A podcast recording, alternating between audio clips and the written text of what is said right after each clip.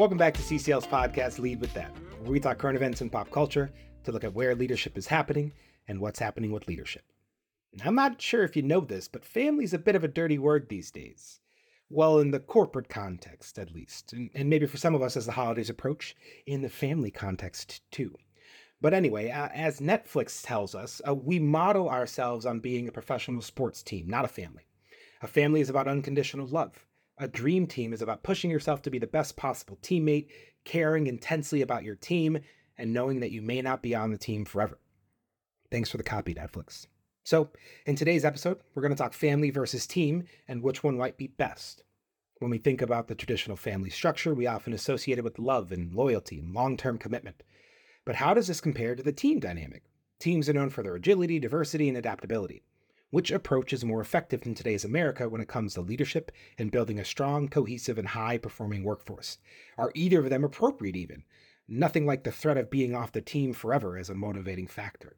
Now, either way, we'll talk about leadership's role in creating these structures, look at some of the payoffs, some of the payouts maybe, and see how you can create the culture you need most. Welcome back, everyone. I'm Ren Washington, and as usual, joined with Allison Barr. Allison, best team you've ever been a part of? The best work team that I've ever been a part of was when I was in getting my first graduate degree and working retail. And um, my boss was named Ellen, last initial G, because I had a couple Ellens as bosses. So, Ellen, if you were listening, best team, best team I was on. And that team, it, even better than any other team you've ever been on in your life, because you, you said best work team. Well, I mean, we could talk about when I was in sixth grade playing soccer, and my soccer coach, coach gave us Kit Kats after the game. that was certainly so. Just chocolate bribery really boosts the brett best. Oh yeah, you you do well, you get a Kit Kat. That was enough for me.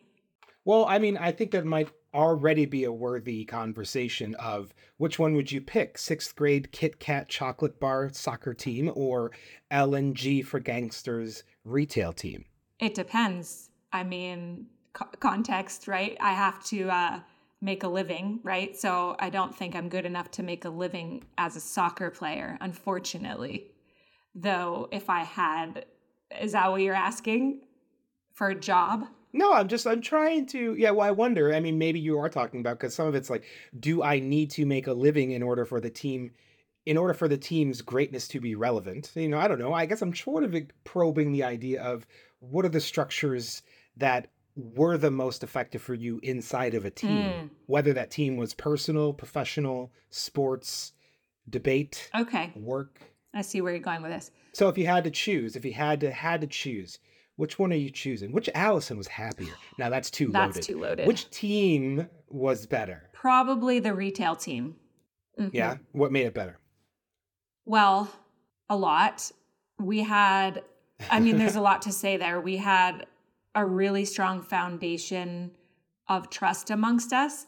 And there were really clear expectations from the moment that I was hired, from the moment that I had my um, my onboarding, my very first meeting expectations were laid out, not just around my job, but how the culture was there and what I could expect. So I I think because the groundwork was laid so early and there was trust amongst us as a team that allowed us to handle obstacles in a not only just an empowering way but a way that allowed us to progress through them a lot faster than if we had not. And we had fun. We had a lot of fun.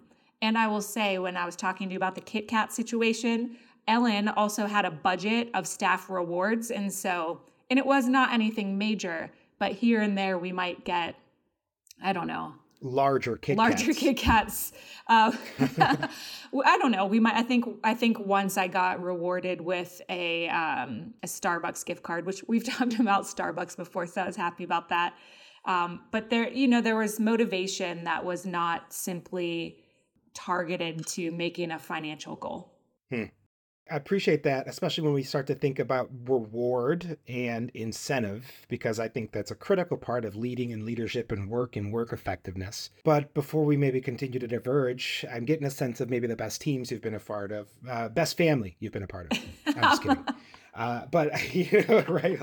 Uh, but that does that brings me to the point. Is like, oh, it, what an interesting premise. You know, I see this post around Netflix culture mm-hmm. and and we don't model ourselves after family. I mean, they put that like you you go on their culture page and you want a job at Netflix. That's it's not like the first thing they say, but it's it's about halfway mm-hmm. through after their values and things like that. And it, it made me think, yeah, why, you know, is that better? Should we be calling our work groups families? And I was like, should we model ourselves after a group of dysfunctional people like our families or like my family? I can only own my own experiences. But I mean, what do you think? Family team? Had you ever even considered? Did you resent being part of a family? Where do you fall on this? Well, I think companies and employees who say, we're like a family here, are well intended. I think they're well intended. And they're trying to send the message that they have a supportive, accepting environment, much like a family should behave.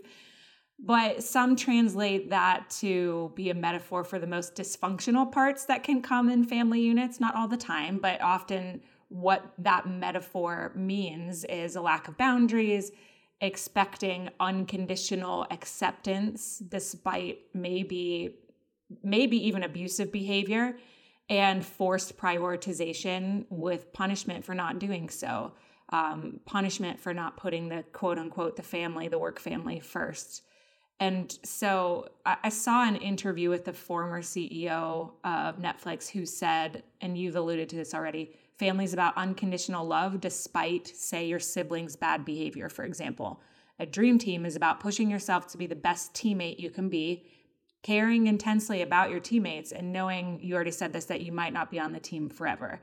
And I interpret that last part, by the way, as for a variety of reasons. Sometimes people choose not to be part of the team or they get promoted. It doesn't have to be a negative. By the way, we'll probably get into this as well, but Hastings had um, he had an 87% approval rating from his employees according to Glassdoor, which is astronomically high. I think the, norm is somewhere around 35, 36, something like that. So he was doing something right. But you asked about where do I fall, team, family? I don't know that I really care. But I under but I understand why people get turned off by companies saying we're like a family here. What about you? Yeah. I mean, I wasn't laughing at you. I think that's funny. And there's the nihilist in me is like, yeah, who, who gives a shit? I mean, it's because I'm here to do work mm-hmm. though. But I think, you know, you and I probably have a unique like, individual drive that moves us through environments. That would be my read of well, you. But I do pause and I wonder, you know, because when you start talking about the dysfunctions of a family, I'd say, yeah, those are the dysfunctions of all families. Like, I think you can love a family member unconditionally and hold them accountable. Mm-hmm. And I think sports teams, you know, I think about Ted Lasso or John Wooden, even. I think real coaches who understand that our sports, especially college coaches or high school coaches, when an athlete comes through a system for four years, it is not a. The best coaches in the world realize that the winning and losing is a finite mm-hmm. experience, mm-hmm. but the kids there are you know you're forging life, so you can love a student unconditionally, love them as a person, and expect more from them as an athlete, and not necessarily start them. So you know, if I wanted to push back on the what I would consider some of the arbitrary borders that this family versus team dynamic puts forward, I probably could.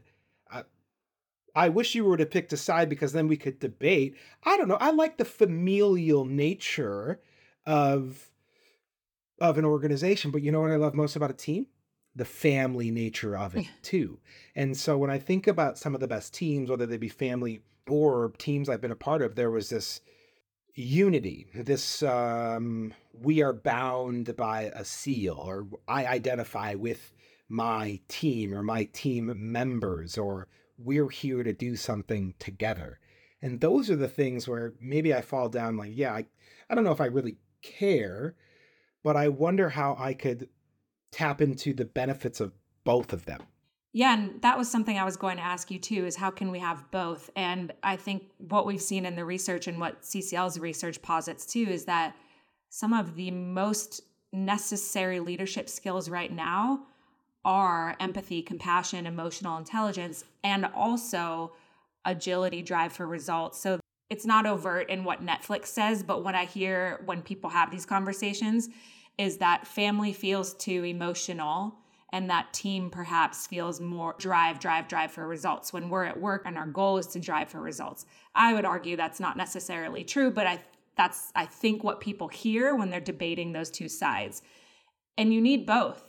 Um, let us not forget that we work with human beings, right? And when you just mentioned um, being unified, when I was working retail, I mean, I was selling clothing, right at the at the bottom line. I was selling clothing. However, we had so much fun as that team, and like I said, we were able to come in every day and know that we did have a financial target to meet but there was a sort certain level of support that we gave one another to achieve that target celebrations when we did make it and if we didn't make it conversation pretty immediately about what we could have done differently. So yeah at the end of the day i was selling clothes to people but we were unified in our approach and what we were trying to do together. And some people might gasp at this but some of my lifelong friends i met working that job so there's a, there's another argument that's I don't go to work to make friends, I go to work to do my job. That's fine, but some of us also make friends. Well, it's interesting when we talk about commitment in our leadership framework, direction, alignment, commitment. Commitment is not just committed to me or committed to finishing the job, it's committed to each other, mm-hmm. our shared success. And, you know, it'd be interesting that did the work contribute to your long term friendships? You know, you talk about lifelong friends. Was that because you all just happened to vibe or did you were you forged in the fire of retail which is like something that we could chuckle at but for real? I mean anyone who's ever done that knows. Uh, i don't know like what would you say to that? So is the question why we became friends? Did it have more to yeah like did work contributed to it or because as we explore this environment and you think about and i mentioned this idea of team environment mm, or family okay. either way i felt best when i was unified and you said, yeah, you know what? Mm-hmm. Me too, especially here in this team. And I met some friends. So was it like, did the familial environment contribute to the long term friendships? Or was it this hard driving team environment? Or was it this third unnamed part of the equation? I think it was the third unnamed, but probably includes both of those things. Excuse me. Sure. Yeah. The culture there. I think it was the culture. We were taught how to have difficult conversations from the get go and there was an expectation that we would have difficult conversations. That that was expected of us. It didn't mean that we couldn't ask for support but asking for support meant that you were looking for um, you know for some sort of remedy not to complain. And so the culture also i th- i think this is my opinion led them to hire people who had similar interests. And so after work for example some of us might go to a yoga class or we might go um, hiking.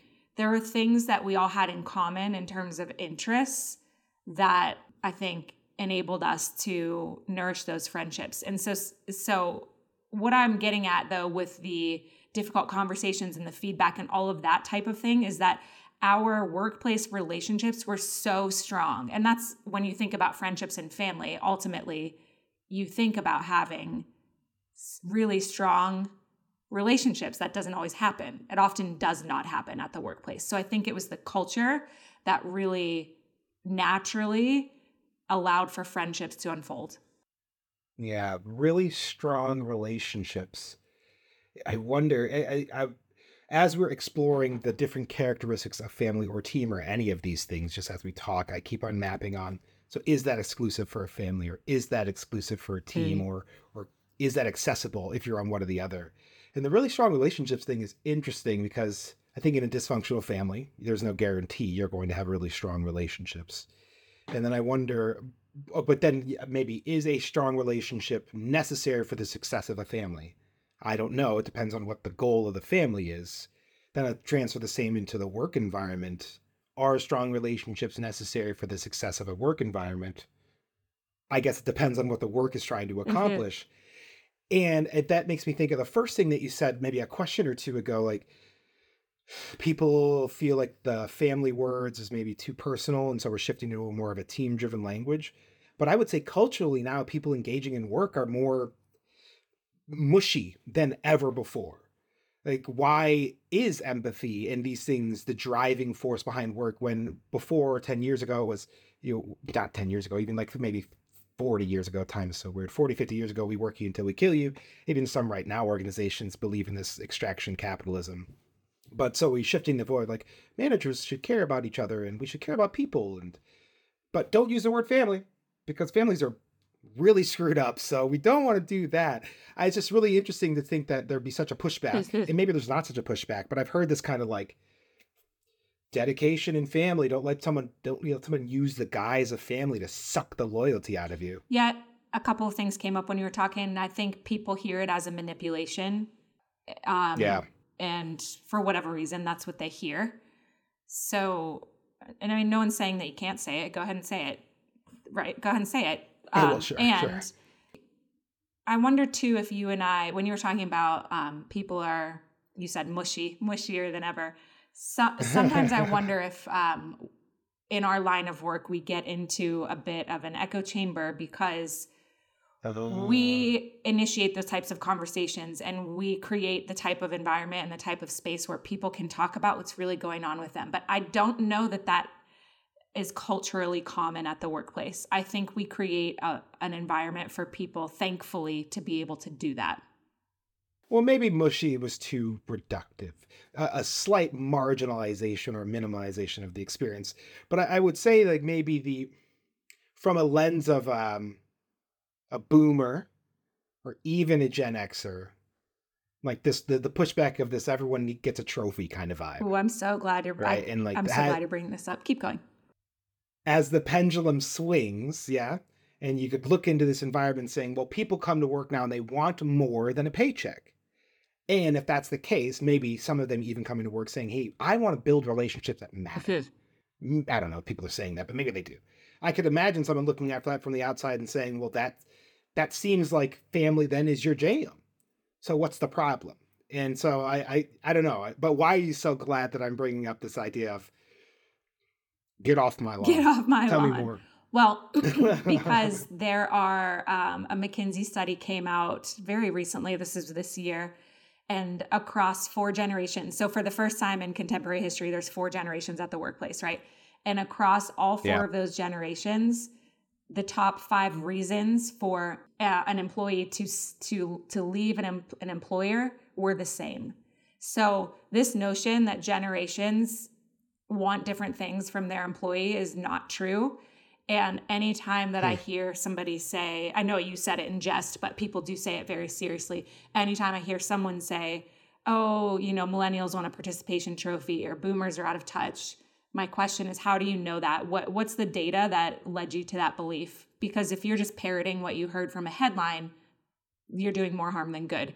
So, the top reasons for people leaving an employee and again, this is across generations, are inadequate compensation, uncaring leaders. So that goes into what we're talking about, unsustainable work expectations, lack of career development, and lack of meaning in their work. And that's across generations, which is not what we're talking about today, but I thought I would bring bring that into the conversation just for anyone who's curious. So it'd be interesting to see like uh now I'm just going to play the role of a boomer here while I may, while someone I know may have quit, no one quit. And so maybe one person quit, and when they did quit, it's because the job didn't pay enough or they hated their boss. But most of us just expected to work in misery, mm. especially with my hard puritanical upbringing. Sorry to get political and religious. But like, I wonder then if there's not something because that's a really interesting facet. I go, okay, cool. I've never, I hadn't heard the stat around everyone leaving for the same reasons. And when I hear those reasons, I go, okay, cool, that makes sense. Money, I don't like my boss, I don't make sense of meaning.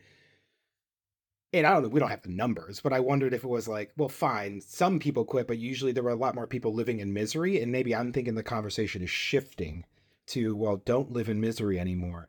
And maybe that's why people don't want to use the word family, because families are miserable. Well, um, back to what you said, role playing you know, I went to work every day. I'm, I'm paraphrasing what he said. I, I, I sucked it up. I pulled hmm. myself up by my bootstraps.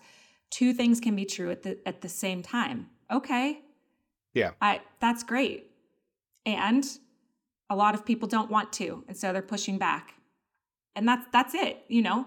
I'm I'm sorry that you experienced that and the masses don't want to do that. So well, I mean, this is a useful transition. Speaking of the masses, and then listener as a leader or all of you listening engage in the active process of leadership, which is getting stuff done together, maybe we say, well, how do I shift then the narrative? I'm a leader, I'm a mid middle manager.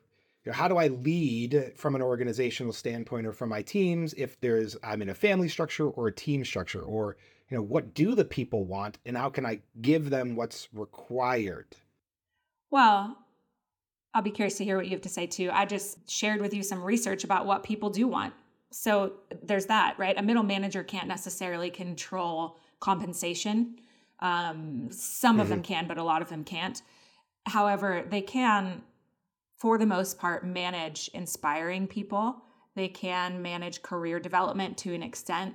Um, that was one thing also that Ellen did really well was give us opportunities for growth constantly. It was constant, um, and they can control having a type of environment where people aren't working seven days a week, assuming they were hired to work a traditional 40 hour work week, right?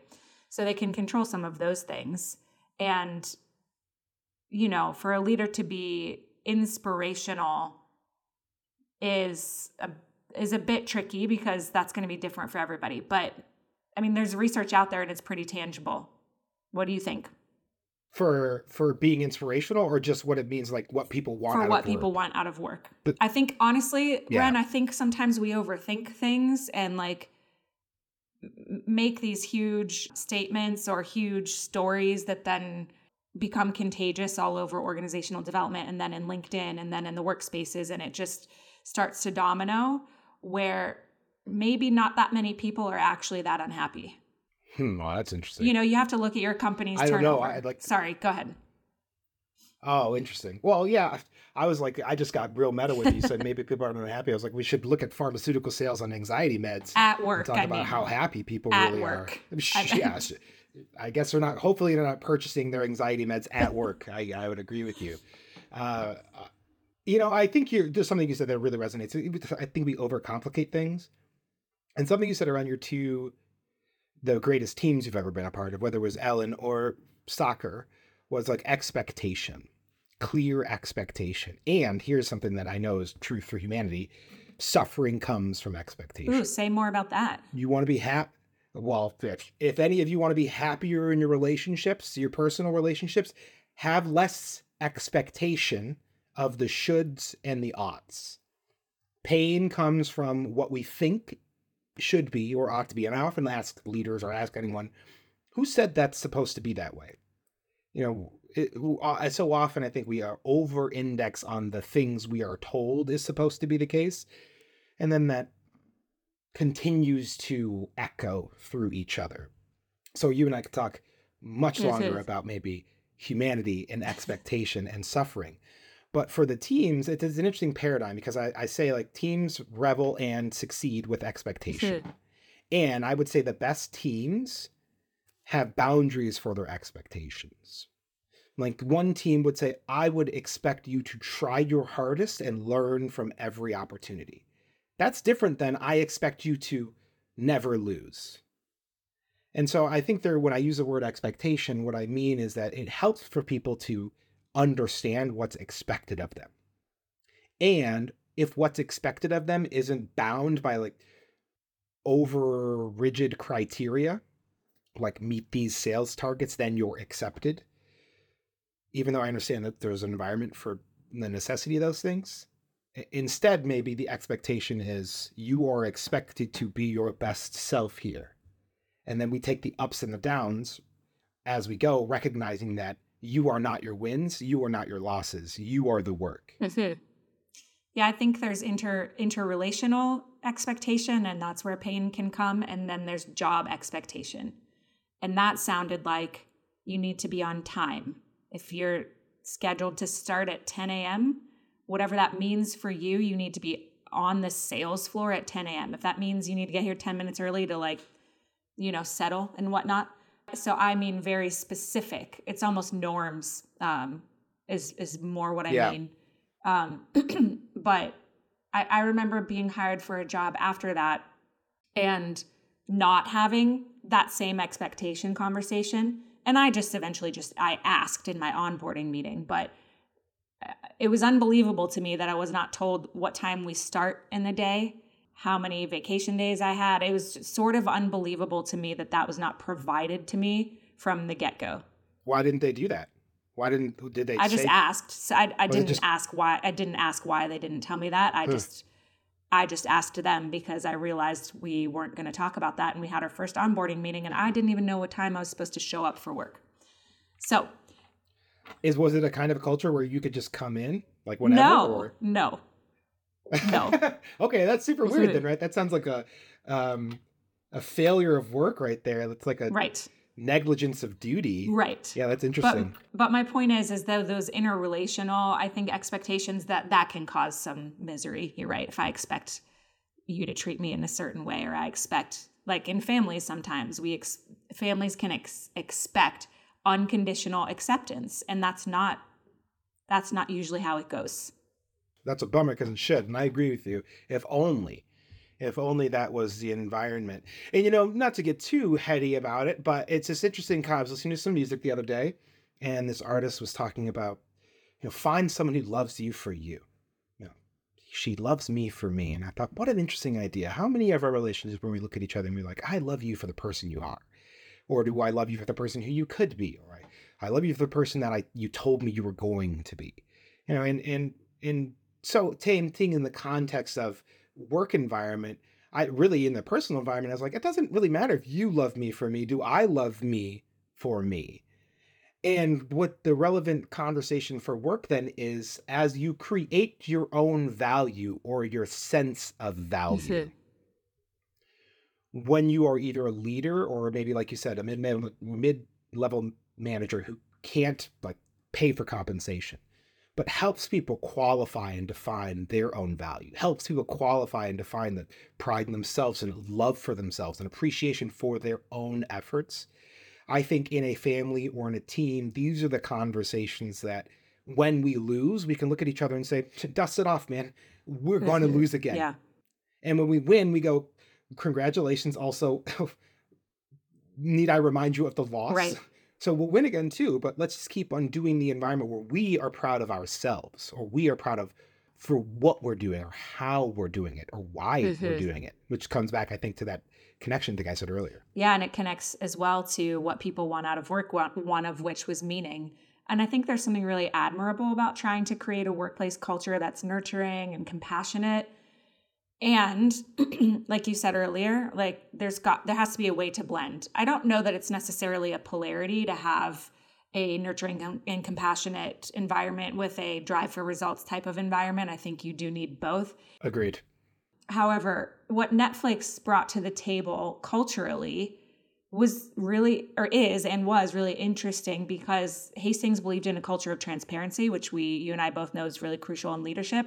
They also prioritize their people by giving them freedom and autonomy, but also responsibility, clarity on responsibility. And they also believed that paying the highest salary possible was better, a better retention plan and better motivation than paying an average salary with bonuses, which I know some people will, you know, people who uh, are responsible for deciding on salaries that might blow some minds a bit, but that that's their strategy. So I do think it's both and when it comes down to it, it is it is culture, and culture can be complicated. We probably don't have time for that today, but it is. It is what is the culture you're creating on your team. By the way, you can create a culture within your team that is different from the organization's culture.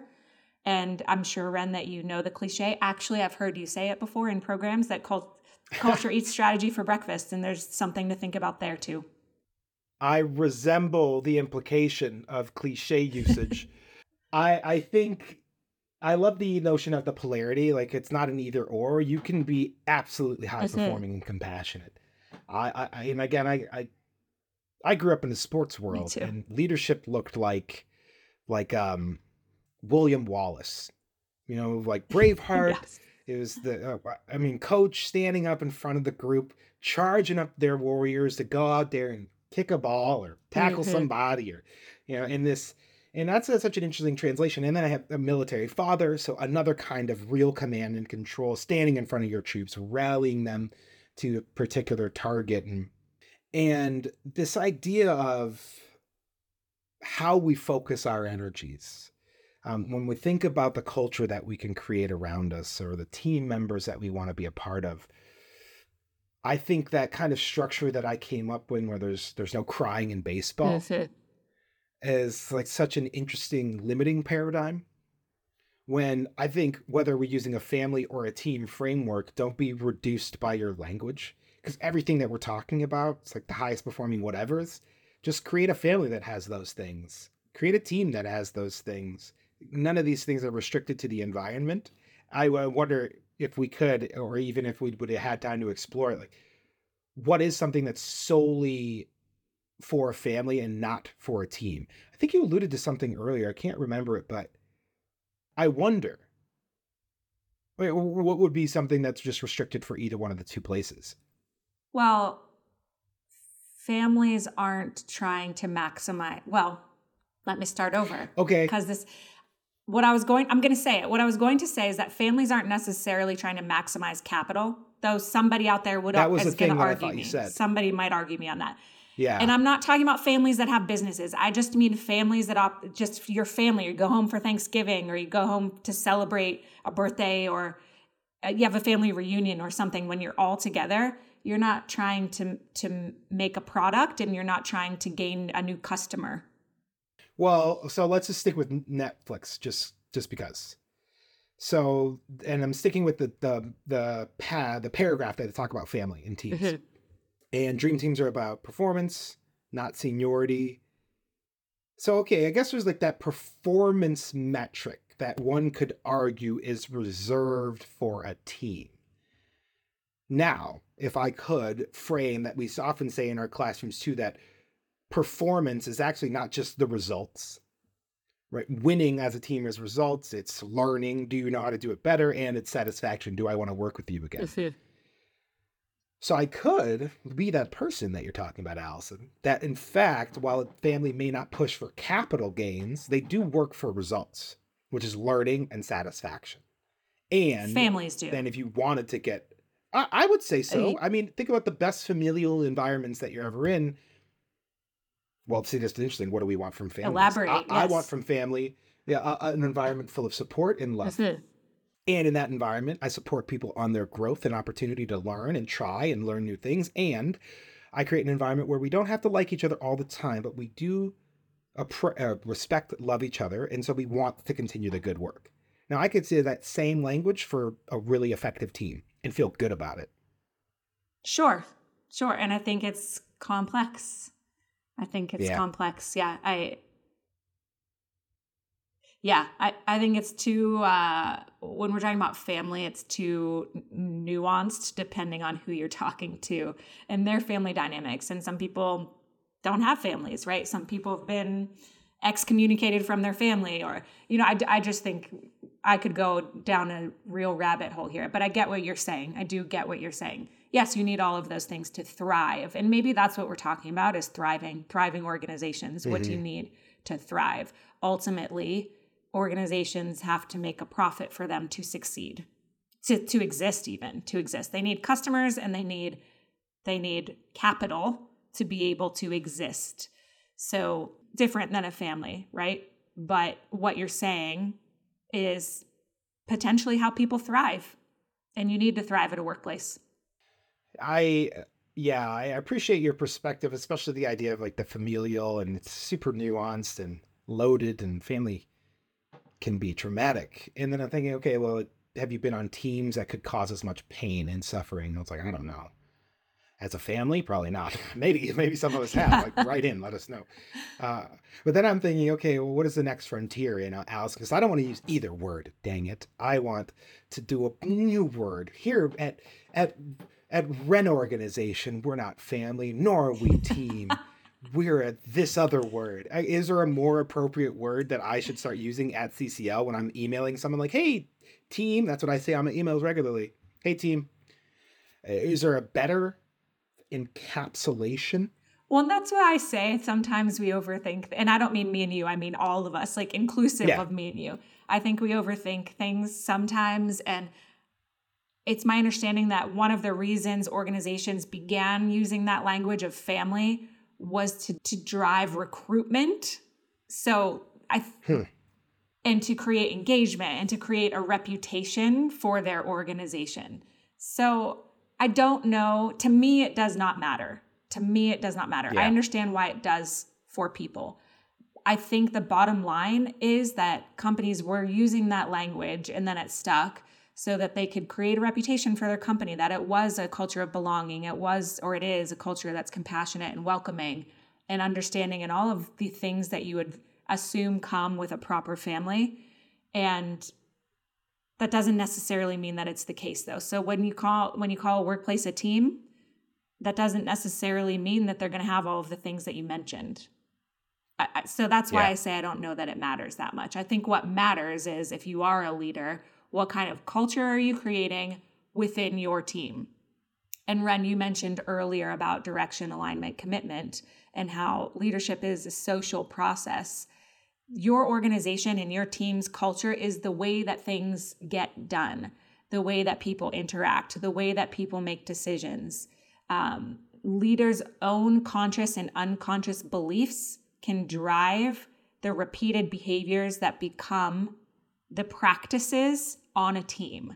We talk about this a lot, but I think because those practices become then the patterns of the culture, leaders have to understand what their responsibility is in creating a culture. Again, I this is probably another podcast, but Yeah. Especially when we start talking about the lived patterns and behaviors of people, because great, good luck for Mhm. working through the unconscious patterns Right. of behaviors that echo through my existence as I lead humans, because I am a human. right. I mean, that's that's the Rosetta Stone. Yeah, I, I- you know I'm with you. It's like, does it really matter? I mean, especially family or team, does it matter when the world is burning? Who cares? Uh, but I think I whatever drives the motivation. You know, I think at its worst, people use a word for family to draw people into this idea of the the, the perfect nuclear family with two and a half kids and Mhm. a white picket fence, which was never really a real family anyway. And and maybe that's what people are kind of like the pendulum swinging back away from family like don't even give me this like who's family and what idea like what ideologies are we following here about or what a family needs to look like? And at the same time you know what? I'm not here to demonize anything. I i like a familial vibe there's certain things that i like about ccl that i would say we're not like the Olympic dream team on basketball. You know, we, there's the way t- leadership works, the way players interact with each other. It just looks different, and that's okay. and I'm okay with it. But I think it comes down to, as you've said, and always our favorite consultant language, it depends. But maybe asking like, what do your people need? Family, team. Why do they need that thing? And then when you create a new word, Allison, or anybody, you just email me first. Yes. well, I can't help but ask you a probing question. I'm sorry. I know we're almost out of time, but I'm going to anyway. I'm going to anyway. Let's do it. You said you like that CCL has a familiar familial vibe. What does that mean behaviorally? What does that mean behaviorally, and what do I mean about it? CCL was an organization that I think welcomed my humanity and the humanity of those around it in a way that I hadn't ever really seen or experienced. And I saw the space for people to be. And I guess maybe in the healthiest family, that kind of space for the humanity was was I think representative. And we have like this I'm not trying to air our dirty laundry, but who doesn't have dysfunction? We have Mhm. dysfunction, but there's something charming about our dysfunction. Kind of like an uncle you really don't want to interact with, but sometimes you do. And sometimes he says something funny. And you're like, okay, I get it. And so I think there's probably like the glitz and the dark stuff that I think is really representative of the familial vibe. Okay, you know I'm not going to let you off the hook that easy. You so you said I'm paraphrasing. They welcomed your humanity. That's very conceptual. What is that? How? How did they do that? I, I guess there was some of what I said earlier around an expectation that I come mm. and do my best. Mm. That there were enough that my personal success was a that aligned with the organization's success. And for me, that was resonant of my family experience and different from the high performance team experience where again, because my high performance team wasn't at Netflix, it was on a football team. So I had a very unique role in a larger cast of players, and we were driven towards a particular goal, and there was no crying in baseball. And so I felt like there was this crying at CCL, and it's like almost part of the job. So maybe that's what I mean. And I think maybe the humanity of it it's it's amorphous. It's hard to nail. And that's maybe what I meant why familial. It's just it's intangible. Mm, yeah.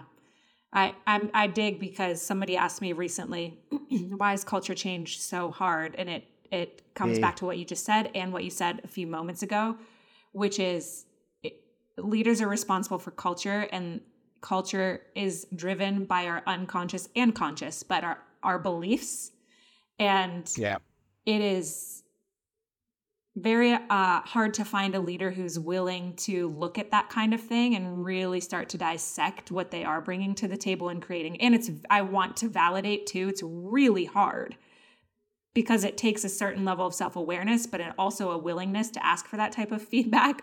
How am I showing up for others, right? What am I creating here that's working? What am I not creating? Um, oftentimes, there's a disconnect between senior leadership their belief in what culture is and what the employees are experiencing uh, because of that lack of awareness. So it can be very, very hard. So for the companies out there that are, it sounds like what you're saying too, Ren, is that you were welcomed as your, uh, dare I be cliche again, but as your whole self versus just somebody who's coming in to make a dollar for CCL. Certainly felt that way. Yeah. So if you were, it certainly felt that way, and I hope it still does. It does. Good. Good. So if you were going to leave leaders today with a tip, what would that be? Hmm. You know, I I'm reminded of a you were talking about like the, your whole self or or that exploration of the unconscious and the conscious and reading a book by this author and she's got this premise around child raising and she's kind of has a sense that makes me chuckle. You know, ultimately, you just got to get over your own stuff. Don't project your own stuff on your kids. You know, I say it jokingly because I'm like, well, winning solutions, we got it. Uh, so maybe it's uh, identify your own stuff. If. You know, if family's a dirty word for you, you need to suss that out for your long term satisfaction. Yes. Um, if team is like uh, too cold for you, why? And I think then using that as maybe like an open exploration for those other people around you to do the sense making. You know, you asking me what makes it familial, what are the behaviors? That's really, I don't know if I'd ever been asked to define the behaviors. I, they're pretty quick at hand, but I think it's useful to name our experiences as Brene would tell us in the Atlas of the Heart. And the more we can name our experiences and label them, the more effectively we can navigate them. So, just that, I guess, leaders, all of those things. Just that. It's that easy. Yep. And I think from from more of an organizational lens, I would offer that the most mature and successful organizations, Netflix being one of them, operate with the belief that leadership is a collective activity. Those organizations that do so have a higher capacity to take creative action in the face of complexity, which Netflix certainly reflect. And right now and for the past couple of years, we've been in what we would call a VUCA environment volatile, uncertain, complex, and ambiguous. So now would be the time to really think about whether or not leadership is a collective activity at your organization. Again, hmm. that's probably another podcast at hand. However, one way that you can do that if you are a leader is to look at one piece of direction, alignment, commitment, just one. You can look at how you're creating direction. How are you creating direction? Is it a shared exploration or is it dictated? What you're looking to do is create a shared exploration around what direction we're trying to take and an acceptance acceptance of multiple perspectives, not necessarily dictating this is what we're doing and I need you to be compliant. So, yeah yeah, I think there's a lot of different things that we could talk about here, Ren, and um, I appreciate the conversation. And as always, to our listeners, you can find all of our podcast episodes and our show notes on ccl.org. And a special thank you to Emily and Ryan, who work behind the scenes to get our podcast off the ground. Yeah. And we'll look forward to tuning in with you next time. Uh, I almost said team. I almost just said we'll look forward to tuning in with you next time. Find us on LinkedIn. Let us know what you want us to talk about next. Thanks, Ren. Thanks, Allison. Thanks, everybody. See you next time. Find Allison on TikTok.